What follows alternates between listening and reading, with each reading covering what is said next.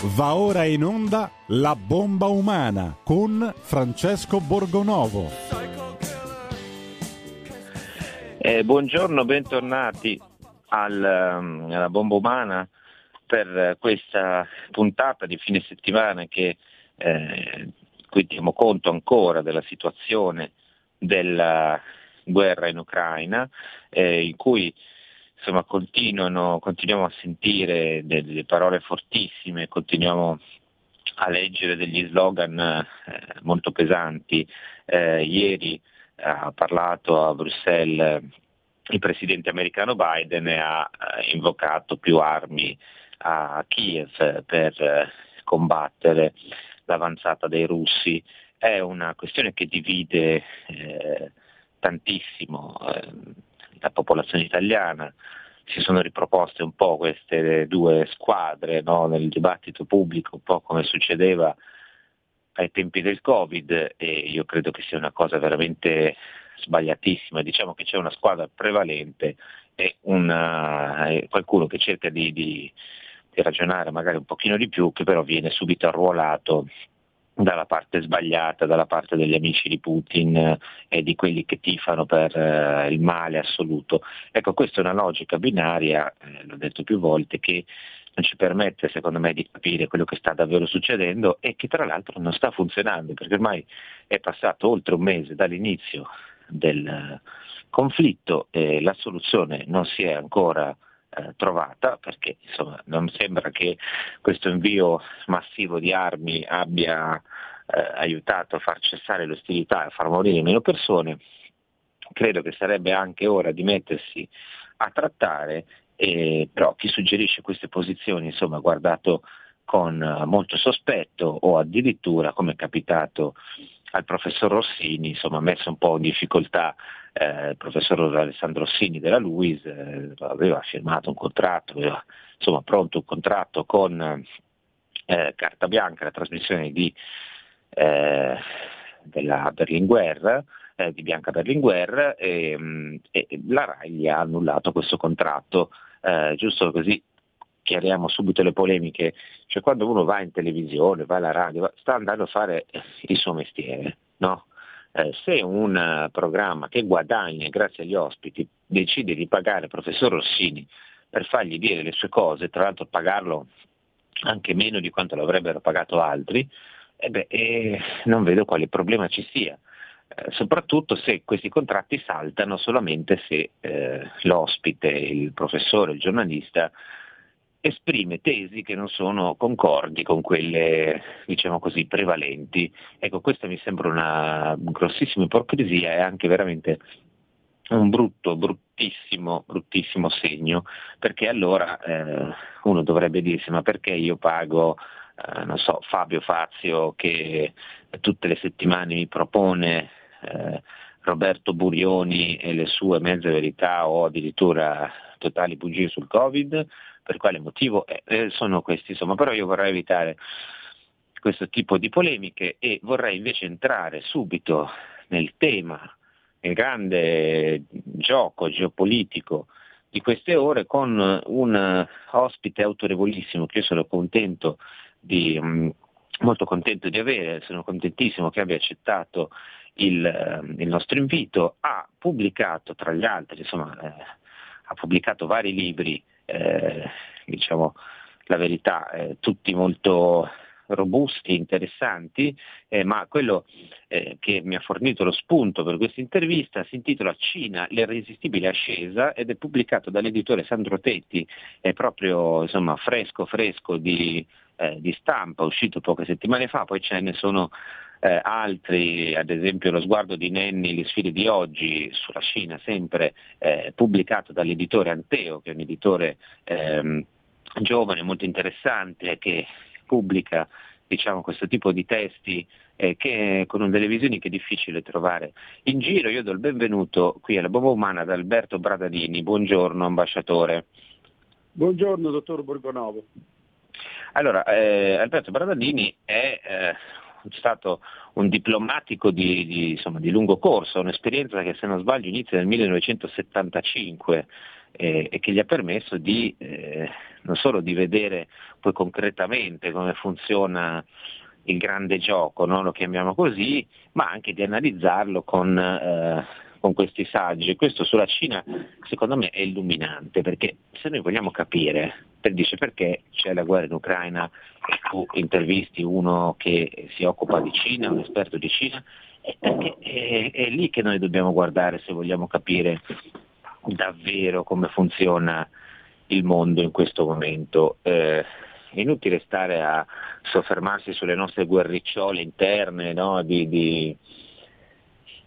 tra partiti politici, partiti presi e altre cose. Bisogna guardare alla Cina, che è l'altro grande eh, player, no? come si dice, sul campo. Da una parte ci sono ovviamente gli Stati Uniti, poi c'è la Russia e poi però c'è anche la Cina che per adesso insomma, ha mantenuto un atteggiamento diciamo, mh, mm, moderato da tanti punti di vista. Ma a questo ci arriverei eh, lentamente. Intanto chiedo subito così all'ambasciatore Bradanini qual è la sua opinione sul conflitto, poi magari analizziamo il ruolo della Cina, cioè a che cosa stiamo assistendo secondo lei?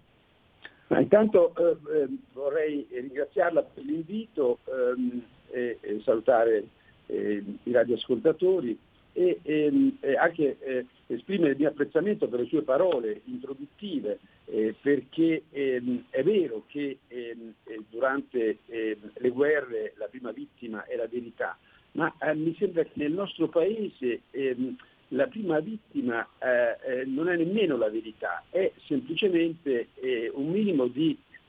convivenza, di idee diverse, su eh, un contesto eh, che non è affatto chiaro. Eh, le vicende del mondo, ehm, ehm, le relazioni internazionali,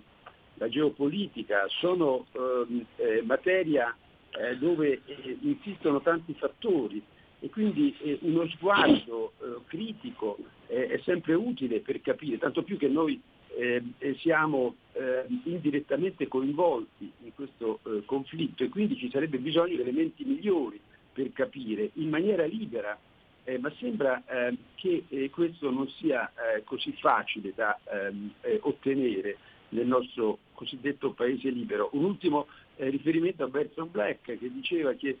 quando un popolo non è d'accordo con chi governa, ebbene bisogna cambiare popolo eh, e non bisogna invece cambiare, eh, per tornare al punto, ehm, le opinioni, bisogna ehm, eh, favorire eh, l'effervescenza anche appunto di chi non pensa ehm, eh, come ehm, si vuole chi sta in alto. Allora per rispondere alla sua domanda, guardi, il eh, conflitto che abbiamo di fronte ha delle colpe e delle responsabilità. Le colpe riguardano la morale, le responsabilità riguardano la politica. Eh, non c'è bisogno di tornare a Machiavelli per eh, capire che eh, la politica e l'etica eh, sono due eh, campi ehm, separati, sebbene non debbano essere sempre tenuti separati, ma ehm, le vicende ehm, eh, del, della storia e anche la complessità insomma, della mente umana fanno sì che di volta in volta noi ci dobbiamo esporre a capire quali sono i rapporti tra questi due campi. Se le colpe della Russia sono chiare, ehm, eh, è altrettanto chiaro però che eh, per eh, capire come si è arrivati eh, ad una eh, pressione tale sulla Russia da spingere Putin eh, ad invadere un altro paese, dobbiamo entrare nel campo delle responsabilità politiche e quelle non riguardano certamente la Russia, ma il campo occidentale, la Nato e in particolare gli Stati Uniti d'America. Ecco. Ecco, lì c'è stata, no, l'abbiamo raccontato varie volte, insomma è una pressione, diciamo, perché poi è sempre difficile, no? cioè, di fronte alla forza delle armi, a uno che entra con i carri armati, ovviamente tutti eh, si fermano lì dice ma chi se ne importa delle, delle, delle pressioni della Nato, della politica, cioè quando eh, usi carri armati hai perso ogni ragione, però eh, lo scopo dell'azione politica precedente è proprio questo, cioè mettere in condizione una potenza, eh, comunque una potenza nucleare, anche una potenza militare, di agire in un determinato modo perché non ha altre vie d'uscita. Ecco, ehm, prima della, dell'attacco diciamo, russo ehm, ci sono stati i giochi olimpici invernali in Cina. E si dice in quell'occasione il presidente cinese Xi Jinping e eh, Vladimir Putin si sono incontrati, eh, Xi ha parlato di un'amicizia senza limiti, eh, di cui ho tra l'altro questa settimana insomma, l'Economist ha proprio la copertina su questo, no? la, il volto di Putin quello di Xi, eh, con il titolo insomma, Un nuovo ordine mondiale. Ecco, Xi ha parlato di amicizia senza limiti fra la Cina e la Russia e qualcuno dice che la Cina abbia autorizzato in qualche modo questa ehm, invasione. Io non ne sono così tanto sicuro, sinceramente, però chiedo a lei e magari ha, ha informazioni o ha capito qualche cosa in più di me. No, guardi, eh, naturalmente io non ho informazioni eh, eh, precise. Di solito chi fa eh, un'affermazione ha l'onere della prova. Eh, il eh, ministro della difesa cinese ha smentito eh, ha detto che questa è una calunnia ehm, e ha detto chiaramente che ehm, l'intelligence americana è una macchina di ehm, eh, genera- generazione di calunnie e di menzogne sistematica, eh, come quella che eh, la Cina stesse o stia ehm, ehm, fornendo armi alla Russia. Semmai è vero il contrario, perché come è noto la Cina compra armamenti anche sofisticati da Mosca e non viceversa. Eh, quindi la Cina ha smentito e, e, ha ripetuto più volte che invece ehm, eh, il tema è più complesso e che l'architettura di sicurezza in Europa, ovunque, eh, deve essere creata sulla base di un equilibrio eh, e di una sostenibilità di tutte le parti. Cioè la sicurezza non riguarda soltanto una parte, deve riguardare anche l'altra parte, deve essere costruita insieme. Questa è la cosa fondamentale. E poi ha aggiunto ehm, indirettamente ma questa crisi è nata in Europa, in una ehm, eh, regione lontana dalla Cina, ehm, nella quale noi siamo coinvolti relativamente. Ma eh, dov'è tutta questa ragione no, di colpevolizzare la Repubblica Popolare di Cina quando invece è ben chiaro che ehm, il primo ideatore delle responsabilità appunto, eh, di questa guerra eh, sono gli Stati Uniti d'America, l'hanno detto chiaramente. Eh, eh, per quanto riguarda i rapporti con la Russia, la Cina ha un interscambio di circa 150 miliardi di dollari. È vero che ehm, eh, importa ehm, gas e petrolio, per di più via terra, quindi eh, evitando i tratti di mare controllati dalle portaeree americane. Eh, eh, però eh, insomma sono sempre solo 150 miliardi di interscambio e la metà eh, riguarda anche eh, l'esportazione cinese verso la Cina, beni, ehm, eh, beni finiti e, e, macchinari essenzialmente. Ehm, c'è un piccolo avanzo commerciale a favore di Mosca, ma con l'Occidente, con l'Europa e con ehm, gli Stati Uniti la Cina ha un interscambio 7-8 volte maggiore con gli Stati Uniti circa 650 miliardi di eh, dollari e con l'Europa eh, eh, quasi 700 miliardi di euro, insomma delle, delle, eh, delle somme di un interscambio insomma, eh, estremamente maggiore, per di più con un eh, forte avanzo cinese, circa 250 miliardi di euro solo con l'Europa e 350 miliardi di dollari con l'America, quindi centinaia di migliaia di posti di lavoro diciamo, che tutti questi eh, insomma, eh, volumi di scambio generano, oltre agli investimenti per centinaia di migliaia, di, centinaia di milioni di, eh, pardon, di eh, dollari eh, nelle due parti, in questo caso eh, la Cina ha anche molti investimenti come sappiamo in Europa e negli Stati Uniti. Quindi, Quindi lei dice sostanzialmente... Le la Cina non ha interesse in questo momento a un conflitto del genere, ha interesse a mantenere un equilibrio. Ha interesse alla pace. La, la, la Cina eh, eh, mira alla pace perché un conflitto dovunque abbia luogo danneggia gli interessi cinesi perché la prima vittima di un conflitto, di una guerra è il commercio internazionale. Il commercio è una delle tre gambe della crescita cinese, insieme alla domanda interna e agli investimenti. Il commercio cinese è, è, è, uno di, di, quei fattori generatori di benessere e di crescita dell'economia. Quindi la Cina è non solo per scelta ideologica e politica, si può discutere, e comunque non ha mai invaso, come ha sottolineato sempre eh, il Ministro della Difesa in questa occasione, nessun paese negli ultimi eh, 70 anni, da quando è nata, 1949, la Repubblica Popolare Cinese,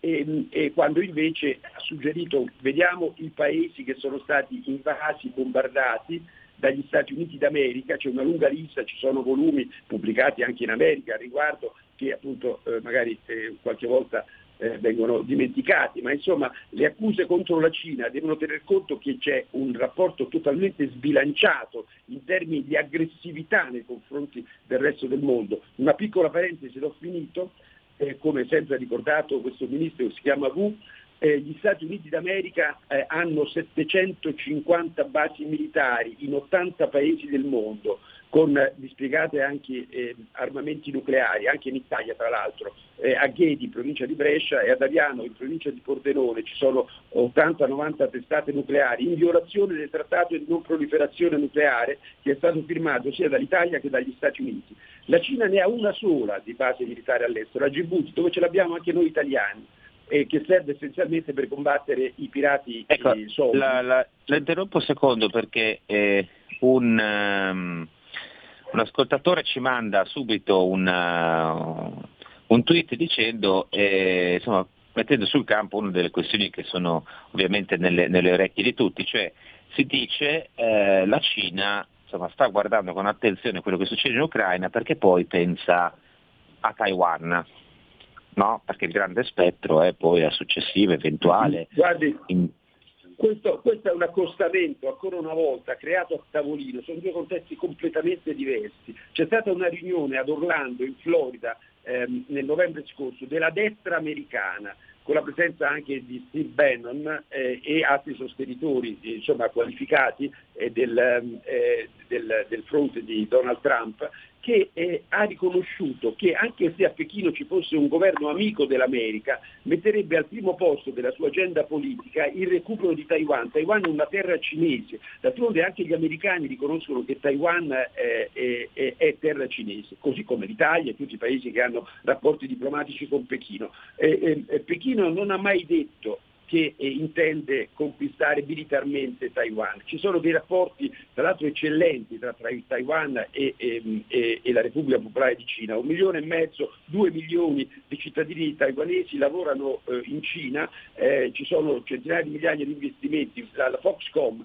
che è una grande società taiwanese, quella che produce a Shenzhen gli iPhone e, e gli smartphone che noi utilizziamo, eh, ad esempio. Eh, quindi eh, l'interscambio tra Cina e Taiwan è fiorente ed è crescente ed è a vantaggio di Taiwan. E per di più, ed ho finito, Taiwan è già indipendente, è già indipendente, quindi non ha nessun interesse a ehm, eh, eh, dichiarare la propria indipendenza formale che è eh, quel fattore che potrebbe ehm, eh, indurre Pechino a considerare un eventuale ricorso alle vie di fatto, un eventuale perché Pechino sa bene che eh, un eh, conflitto con Taiwan sarebbe la fine della gallina dalle uova d'oro, cioè la, la, l'economia cinese, la crescita dell'economia che è eh, quello che rende davvero la Cina indipendente e sovrana perché non basta essere indipendenti per essere decolonizzati, ci vuole eh, eh, la crescita economica e quindi eh, tenere fuori dalla porta anche il neocolonialismo, che è quello che entra in un paese attraverso la finanza, gli investimenti e quindi il condizionamento economico e dunque politico.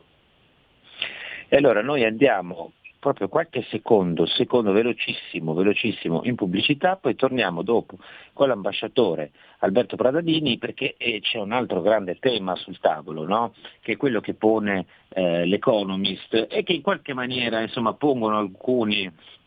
eh, pensatori russi, cioè quello della costruzione di un nuovo ordine mondiale. Fra pochissimo ritorniamo subito. Tutte le domeniche, dalle ore 15, la più bella musica di sempre, in compagnia di Gabriella Monti. Mi ritorni in mente, tutte le domeniche, dalle ore 15. Così mi distraggo un po'. La tua radio.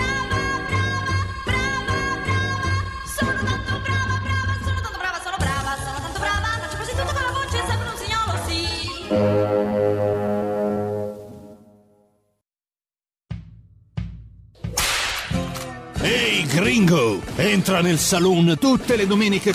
a partire dalle 22. Country and Folk Club. La tua radio.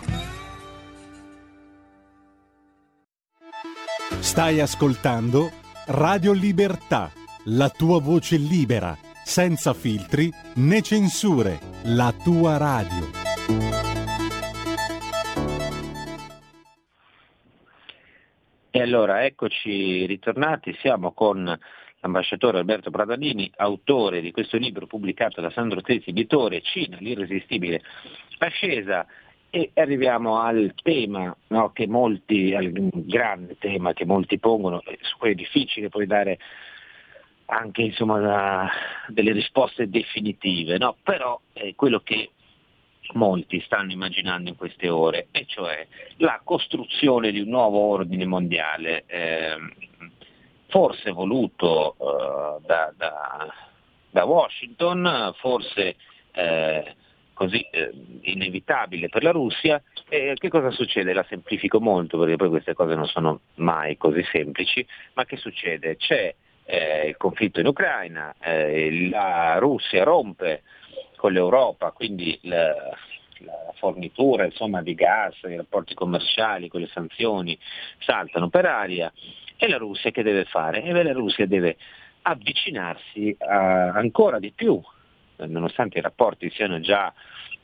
appunto molto buoni, deve avvicinarsi ancora di più alla Cina. E quello che dicono alcuni pensatori russi è proprio questo, no? Poi in Russia c'è questa corrente dell'euroasiatismo che vuole, che vuole guardare a Oriente no? in qualche maniera, cioè che pensa che la Russia non sia esattamente Europa, non sia nemmeno proprio in fin dei conti totalmente Asia, però può essere proiettata verso Oriente. Questa, questa situazione ehm, cementerà questo tipo di unione, cioè noi abbiamo visto all'ONU eh, proprio due giorni fa è stata presentata una risoluzione ONU per la fine del conflitto, il cessate il fuoco, l'hanno presentata la Russia e la Cina. E, um, ci sono stati dei voti all'ONU eh, diciamo, a favore della Russia, hanno votato eh, una serie di paesi non solo i paesi diciamo, asiatici eh, o medio orientali che producono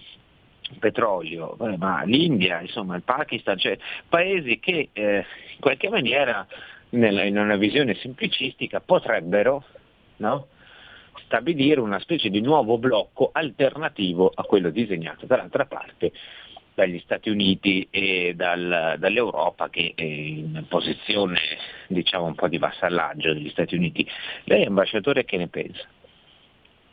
Tanto le questioni che lei pone, come lei ha detto, sono complesse e non hanno una risposta univoca, quindi io chiedo indulgenza, eh, farò quello che posso insomma, dal, dall'ottica cinese, ma insomma anche dall'ottica internazionale. E, eh, mi sembra di eh, poter dire alcune cose. Allora, intanto ehm, ehm, eh, noi siamo vissuti eh, negli ultimi decenni sotto un regime di superpotenza, la superpotenza americana, come ho detto, che è presente militarmente ovunque. Ricordiamo che la Cina è una grande potenza economica ormai, ma è una media potenza militare e la Russia è una grande potenza militare, ma è una media piccola eh, potenza economica, gli Stati Uniti sono una grande potenza economica e una superpotenza eh, militare come non si è mai visto nel corso della storia, come ho detto prima. Allora, eh, dal punto di vista ehm, americano, eh, le critiche anche all'interno insomma, dell'establishment americano eh, sono abbastanza chiare. E, e, quali sono? Si domandano molti, ma come mai noi stiamo spingendo la Russia verso la Cina, quando invece il peer contender, come dicono gli inglesi, cioè il rivale alla pari, è già la Cina e lo sarà sempre di più nei prossimi anni, nei prossimi decenni, non fosse altro per questa poderosa crescita economica eh, moltiplicata per 1 miliardo e 452 milioni di persone, gli americani sono solo 330 come no, eh, i, i, russi sono circa 140. Quindi evidentemente i rapporti di forza sono e saranno questi. Ma allora come mai non stiamo facendo questo? Allora la risposta potrebbe essere che gli imperi pensano di essere più potenti di quanto non siano. E quindi la, gli Stati Uniti stanno cedendo alla loro diciamo, eh, cupidigia di onnipotenza, pensando di sconfiggere sia ehm, la Russia che eh, la Cina, e cioè di piegarle praticamente ai loro interessi. Teniamo pre- pro- eh, presente che eh, sia la Cina che la Russia eh, sono troppo grandi per consentire una proiezione dell'impero americano nei prossimi decenni in tranquillità. La Russia, eh, basta guardare eh, la mappa, è un eh, territorio immenso che si eh, allarga appunto dal, dall'Europa fino ehm, all'estremo oriente, alla Siberia, spazi infiniti, eh, anche se insomma, sostanzialmente disabitati, comunque ricchissimo di risorse di ogni genere, non soltanto gas e petrolio, come sappiamo, grano e così via, e quindi eh, l'obiettivo di un impero, un impero eh, eh onnivoro, bulimico, non un impero che deve invece convivere anche con altre nazioni meno imperiali o addirittura non imperiali per niente, e, ecco, eh, l'obiettivo è quello di eh, vederla frantumarsi in tre parti, una parte europea assimilabile all'Europa, quindi resa vassalla, l'Europa politicamente non conta nulla, e una parte centrale eh, insomma, sostanzialmente disabitata e la Siberia anch'essa poco abitata, ricca di risorse e, e assoggettabile altrettanto facilmente. Questo è l'obiettivo eh, di eh, eh un impero ehm, onnivoro. nei confronti della Cina similarmente eh, una guerra con eh, Taiwan potrebbe essere la scintilla per far implodere questo paese in tanti staterelli ehm, eh, deboli, magari litigiosi e anche qui facilmente governabili e assoggettabili. Eh, ma guardi, questo non c'è niente di nuovo in questa analisi, divide e timpera, lo dicevano eh, insomma, i nostri eh, eh, antenati latini quando Roma era grande. Ehm, ecco, in questo, in questo quadro ehm, eh, si potrebbe ehm, eh, indurre ehm, il ragionamento su questa guerra e se questa guerra dunque è stata realmente studiata a tavolino oppure no. Ecco, io reputo che ci sia stato dietro un disegno politico, posso naturalmente essere in errore, ma insomma che ha portato a tanto e mi induce, a, ed, ho, ed, ho, finito, mi induce a eh, pensare quello che penso, un'altra considerazione. Guardi, eh, di fronte eh, a questa tragedia, eh, insomma, perché poi a pagare sono sempre le persone innocenti, come noto, donne e bambini innanzitutto e così via, di fronte a questa tragedia eh, ehm, quello che manca è una proposta di compromesso. È mai possibile che non eh, ci sia nessuno che avanzi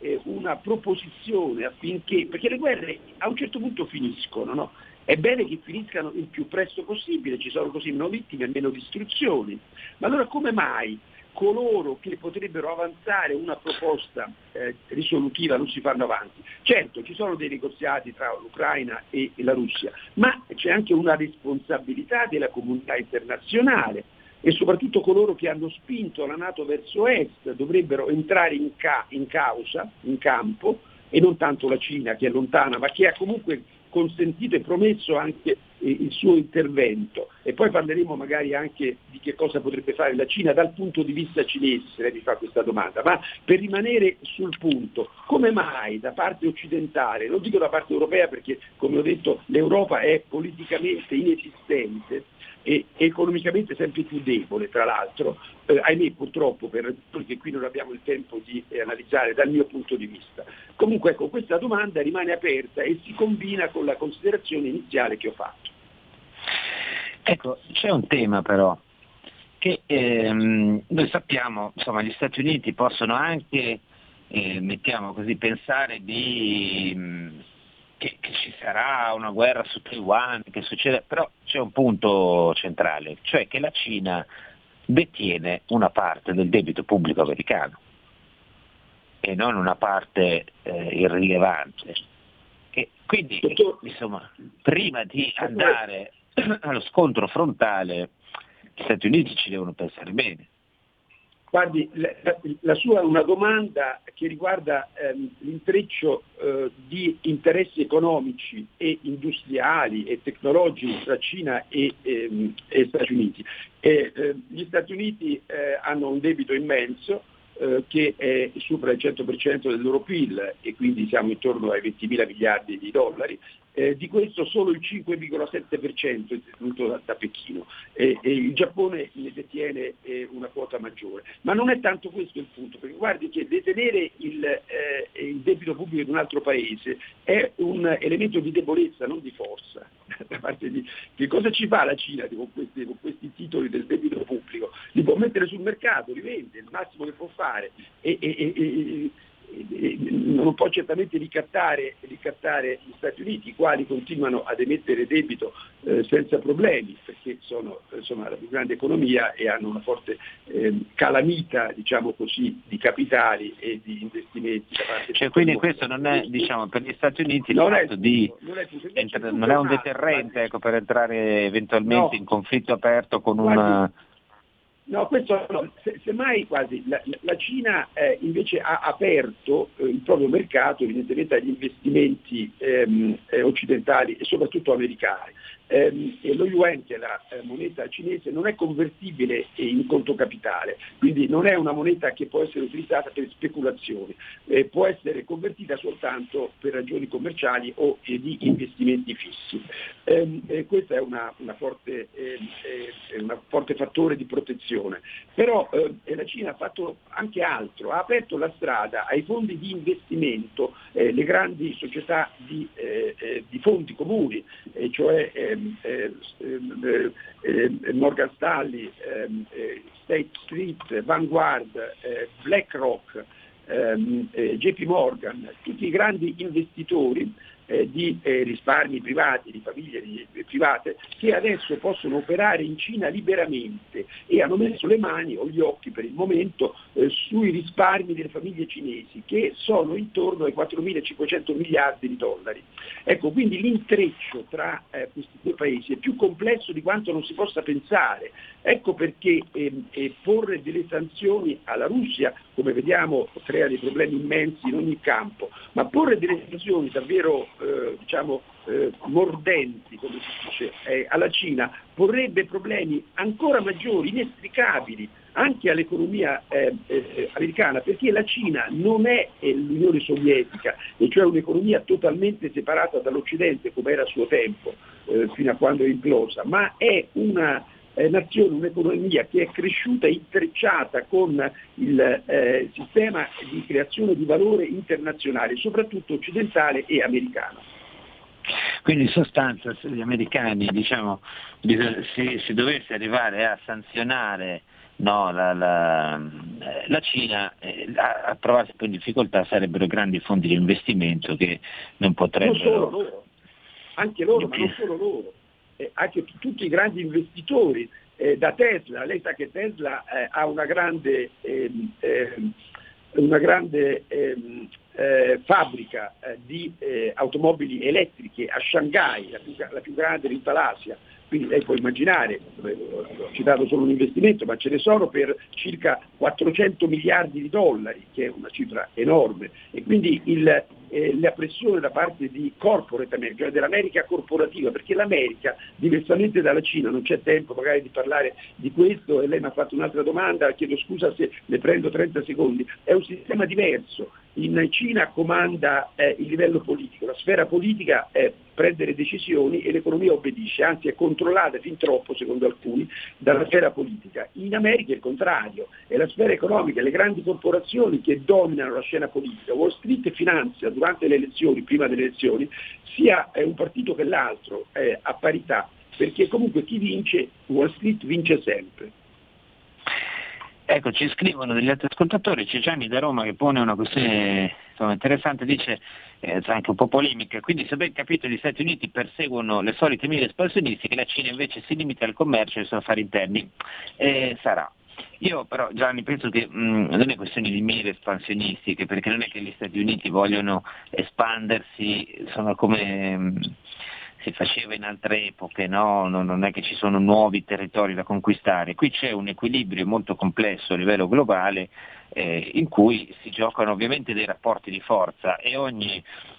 nazione fa quello che fa non perché è buona o cattiva, ma perché fa ciò che le conviene. E questo è il punto. Eh, per cui se gli Stati, gli Stati Uniti l'hanno sempre fatto di tentare di disgregare dall'interno eh, gli le rivoluzioni, le rivoluzioni colorate proprio sia in Ucraina che in Georgia. Eh, guardate che poco, eh, pochi, un mesetto fa, no, un po' di più, eh, è successa una cosa molto simile a quella dell'Ucraina in Kazakistan dove eh, però nessuno di noi ha mosso un sopracciglio perché eh, tutta questa cosa si è risolta nel giro di due giorni. Eh, nel senso che anche lì sono partite delle specie di una sorta di rivoluzione colorata, almeno ci hanno provato, qualche protesto in piazza, le ONG, insomma questa cosa qua. E, e, e alla fine insomma, sono intervenuti appunto eh, i russi, i, i turchi eh, e anche la Cina ha detto la sua dicendo no ma questa è una cosa che insomma, eh, non, non, è una, un moto interno, una cosa pilotata dall'esterno e la soluzione si è trovata insomma, al tavolo diplomatico eh, basandosi su rapporti di forza. Quindi per tornare all'obiezione di Gianni, non è che allora questi sono buoni, quegli altri sono... Ognuno agisce come vuole, ci spiegava l'ambasciatore che la Cina ha interesse a mantenere una situazione di equilibrio perché eh, come vediamo la, il grande interesse della Cina che eh, la Cina si è sviluppata in questi anni commerciando,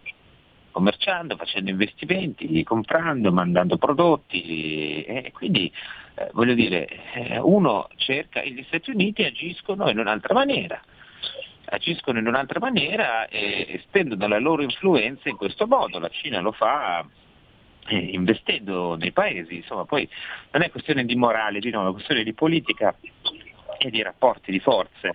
no? e quindi bisogna poi sempre vedere il quadro complessivo eh, della, della situazione. Purtroppo gli unici, qui torna l'ambasciatore Bradanini, gli unici che sembrano insomma, non fare i propri interessi, perché questo poi è la cosa incredibile e anche per me un po' irritante, siamo noi che alla fine ci troviamo eh, al solito no, vaso di coccio fra eh, vasi non di ferro ma d'acciaio. E, ehm, da una parte eh, noi abbiamo una dipendenza energetica molto forte no, da, dalla Russia, dall'altra, ecco qui, l'abbiamo sentito anche ieri, aumenteremo, l'ho detto, l'ho detto le autorità europee, aumenteremo gli acquisti di gas dagli Stati Uniti. È peccato che però il gas statunitense costi di più, no? E, ehm, e qui arriva l'altra domanda, perché una delle cose che si dicono, ambasciatore, è questa, cioè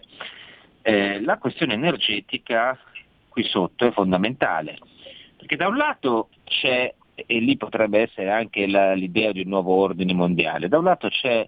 il, ci sono gli Stati Uniti che cercano da anni di convincere, o comunque di, di spingere più che di convincere l'Italia e l'Europa a utilizzare il gas eh,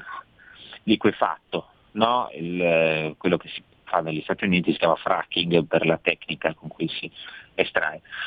E, ehm, però è più costoso di quello che noi attualmente compriamo dalla Russia. E dall'altra parte eh, c'è una potenza come la Cina che invece non ha nessun interesse, non vuole, non ne ha parlato a muoversi come invece voglie, vogliono gli Stati Uniti, a muoversi sulla transizione ecologica cosiddetta, no? Cioè, da, dalla nostra parte c'è questa idea, andiamo, facciamo la transizione verde, smettiamola con le emissioni e, e così possiamo ridurre certe quantità no, di, di, consumo di gas, possiamo prendere quello americano, se tutto questo poi ci costerà di più, eh, pazienza, ci arrangeremo noi. No? E dall'altra parte invece c'è un mondo che non ha nessuna intenzione di rinunciare ai combustibili fossili. E allora questo potrebbe ridisegnare l'asse, cioè la Russia ha più interesse a vendere i suoi combustibili alla Cina che non farà la transizione verde invece che a, a un'Europa che insomma, in un modo o nell'altro si deve incamminare sulla transizione energetica e fra qualche anno la porterà a compimento. Ma guardi, quanto posso capire, ehm, insomma noi avremo bisogno di gas e di petrolio ancora per molto molto tempo e ehm, se ci fosse un mondo eh, pacifico noi potremmo importare liberamente il gas e il petrolio eh, da ogni paese, anche dalla Russia. Quindi adesso non lo facciamo più da qualche tempo, non so se poi so, facciamo ancora, mi sembra, anzi il gas continuiamo a importarlo perché ne abbiamo bisogno, altrimenti rimaniamo al, eh, al freddo. e, e, ehm, e dunque ehm, eh, il quadro è molto semplice, dobbiamo rendere il mondo eh, insomma, pacifico eh, eh in modo che eh, ci possano essere eh, commerci in funzione insomma, dei bisogni e delle produzioni che ci sono e sono distribuiti in ogni parte del mondo. Ehm, certo, dovremmo ehm, promuovere una politica di minore inquinamento la Cina ehm, è, è, è, il paese che per ragioni eh, della sua economia e per la sua demografia, il paese che inquina di più, ma in termini pro capite, come eh, lei eh, sicuramente sa, eh, ad inquinare di più sono i canadesi e, e, e gli americani, gli australiani e gli europei,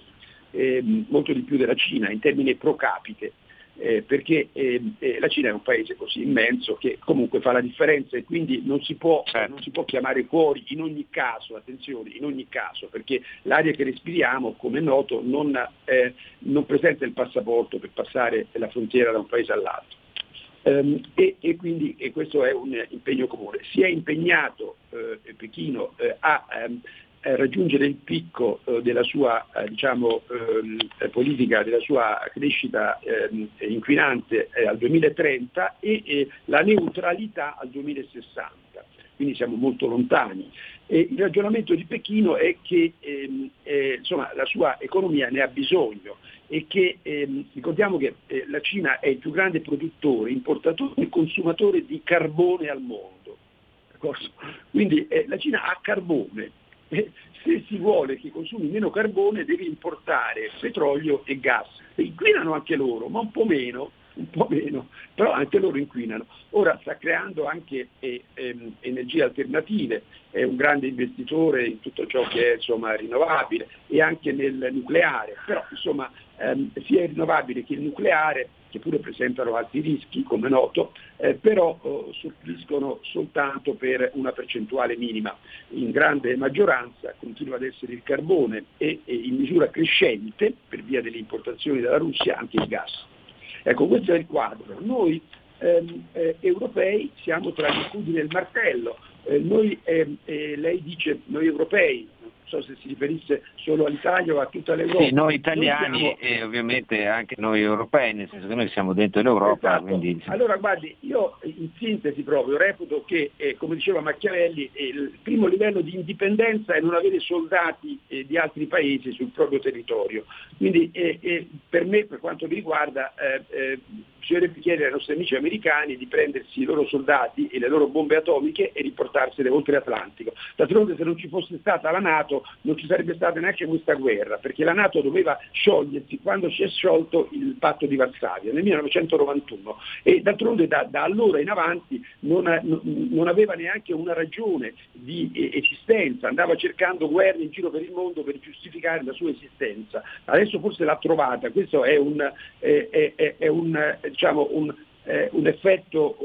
insomma, deleterio di quello che sta succedendo, perché la Nato ritroverà la sua Unione Sovietica nella Russia, perché ricordiamo che la Russia non è l'Unione Sovietica, la Russia è un paese capitalista, non è un paese eh, comunista come era l'Unione Sovietica, però è rimasto nemico per le ragioni insomma, che abbiamo detto, perché la Nato ha, ha continuato a, ad espandersi verso est e insomma, chiudendo in una, eh, insomma, in una, cortina, una cortina di insicurezza eh, questo paese che poi ha reagito malamente evidentemente, lo ripeto, perché insomma, non avrebbe dovuto farlo, avrebbe dovuto comunque combattere la sua battaglia di principio in maniera diversa. Quindi questa invasione è da condannare, vorrei essere chiaro. Tuttavia stiamo cercando di spiegare in ragione del, degli eventi storici come si sono evoluti, non eh, stiamo dando delle pagelle eh, dal punto di vista etico, ecco, voglio essere chiaro. Certo, non è nessun giudizio morale. No? Noi eh, abbiamo cercato di analizzare con l'ambasciatore Bradalini, poi insomma i temi sono tantissimi, io vi consiglio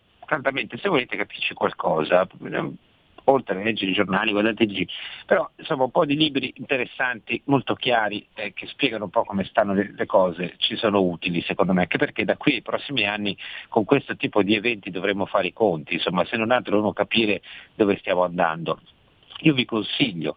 L'irresistibile ascesa, pubblicato da Sandro Teti, editore, e poi anche Cina, lo sguardo di Nenni, le sfide di oggi, che è pubblicato dall'editore Anteo, eh, li trovate entrambi insomma, nelle librerie, su internet, sui siti degli editori, e, insomma eh, abbastanza facilmente. Noi siamo arrivati alla fine del nostro spazio, ehm, volevo solo rispondere eh, a Giovanni che ci scrive una cosa che è interessante, no? perché dà un po' il senso, dice ma non è che l'ostacolo maggiore a una risoluzione di questo conflitto sia quello che Putin mette sul tavolo, cioè in primis una questione di tipo spirituale. Qui non dobbiamo ehm, guardare, è ovvio che c'è un livello come dire, di eh, propaganda, di, di, di, di dialettica interna per cui bisogna, no? o, o, ciascuno dei due contendenti ha bisogno di alzare il morale delle truppe, come si dice,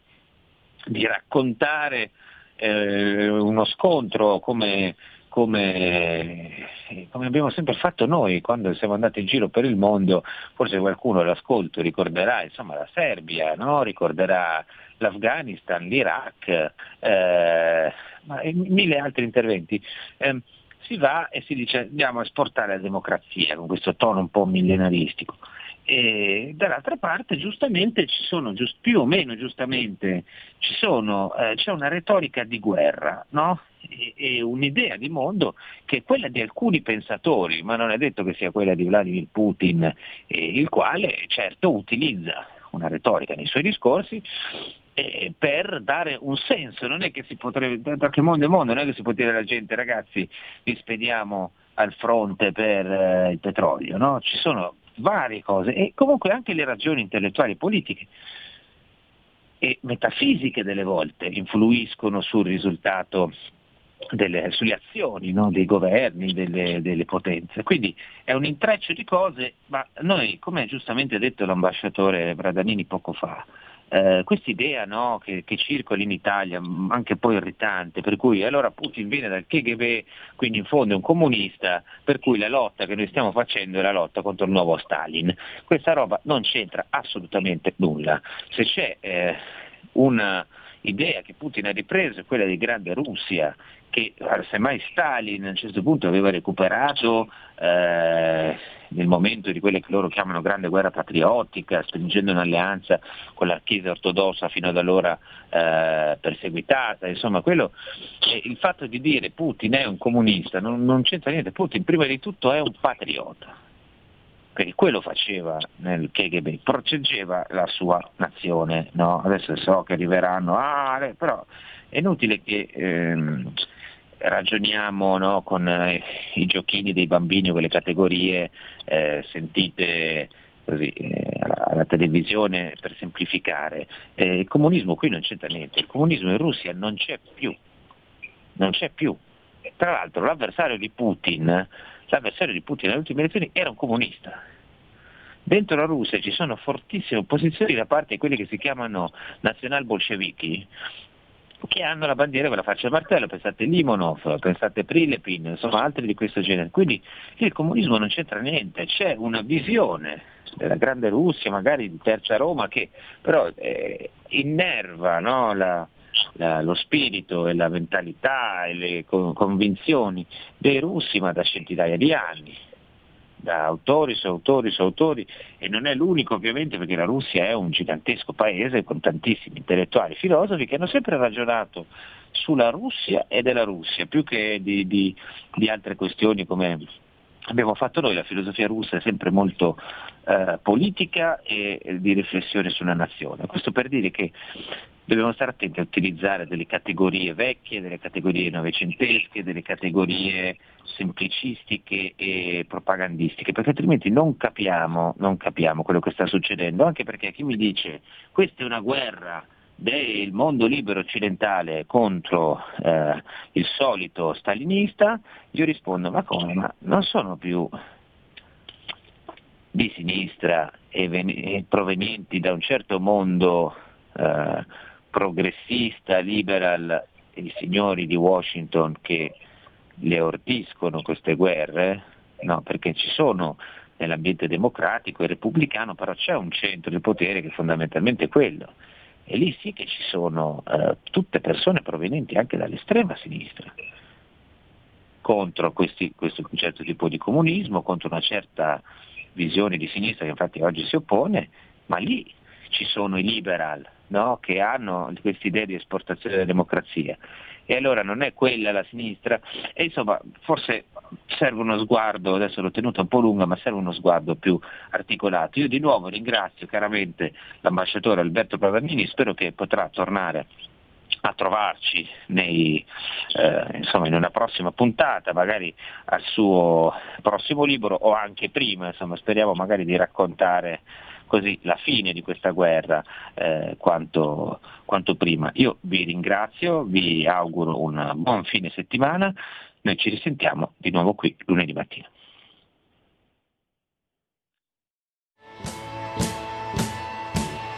Avete ascoltato La bomba umana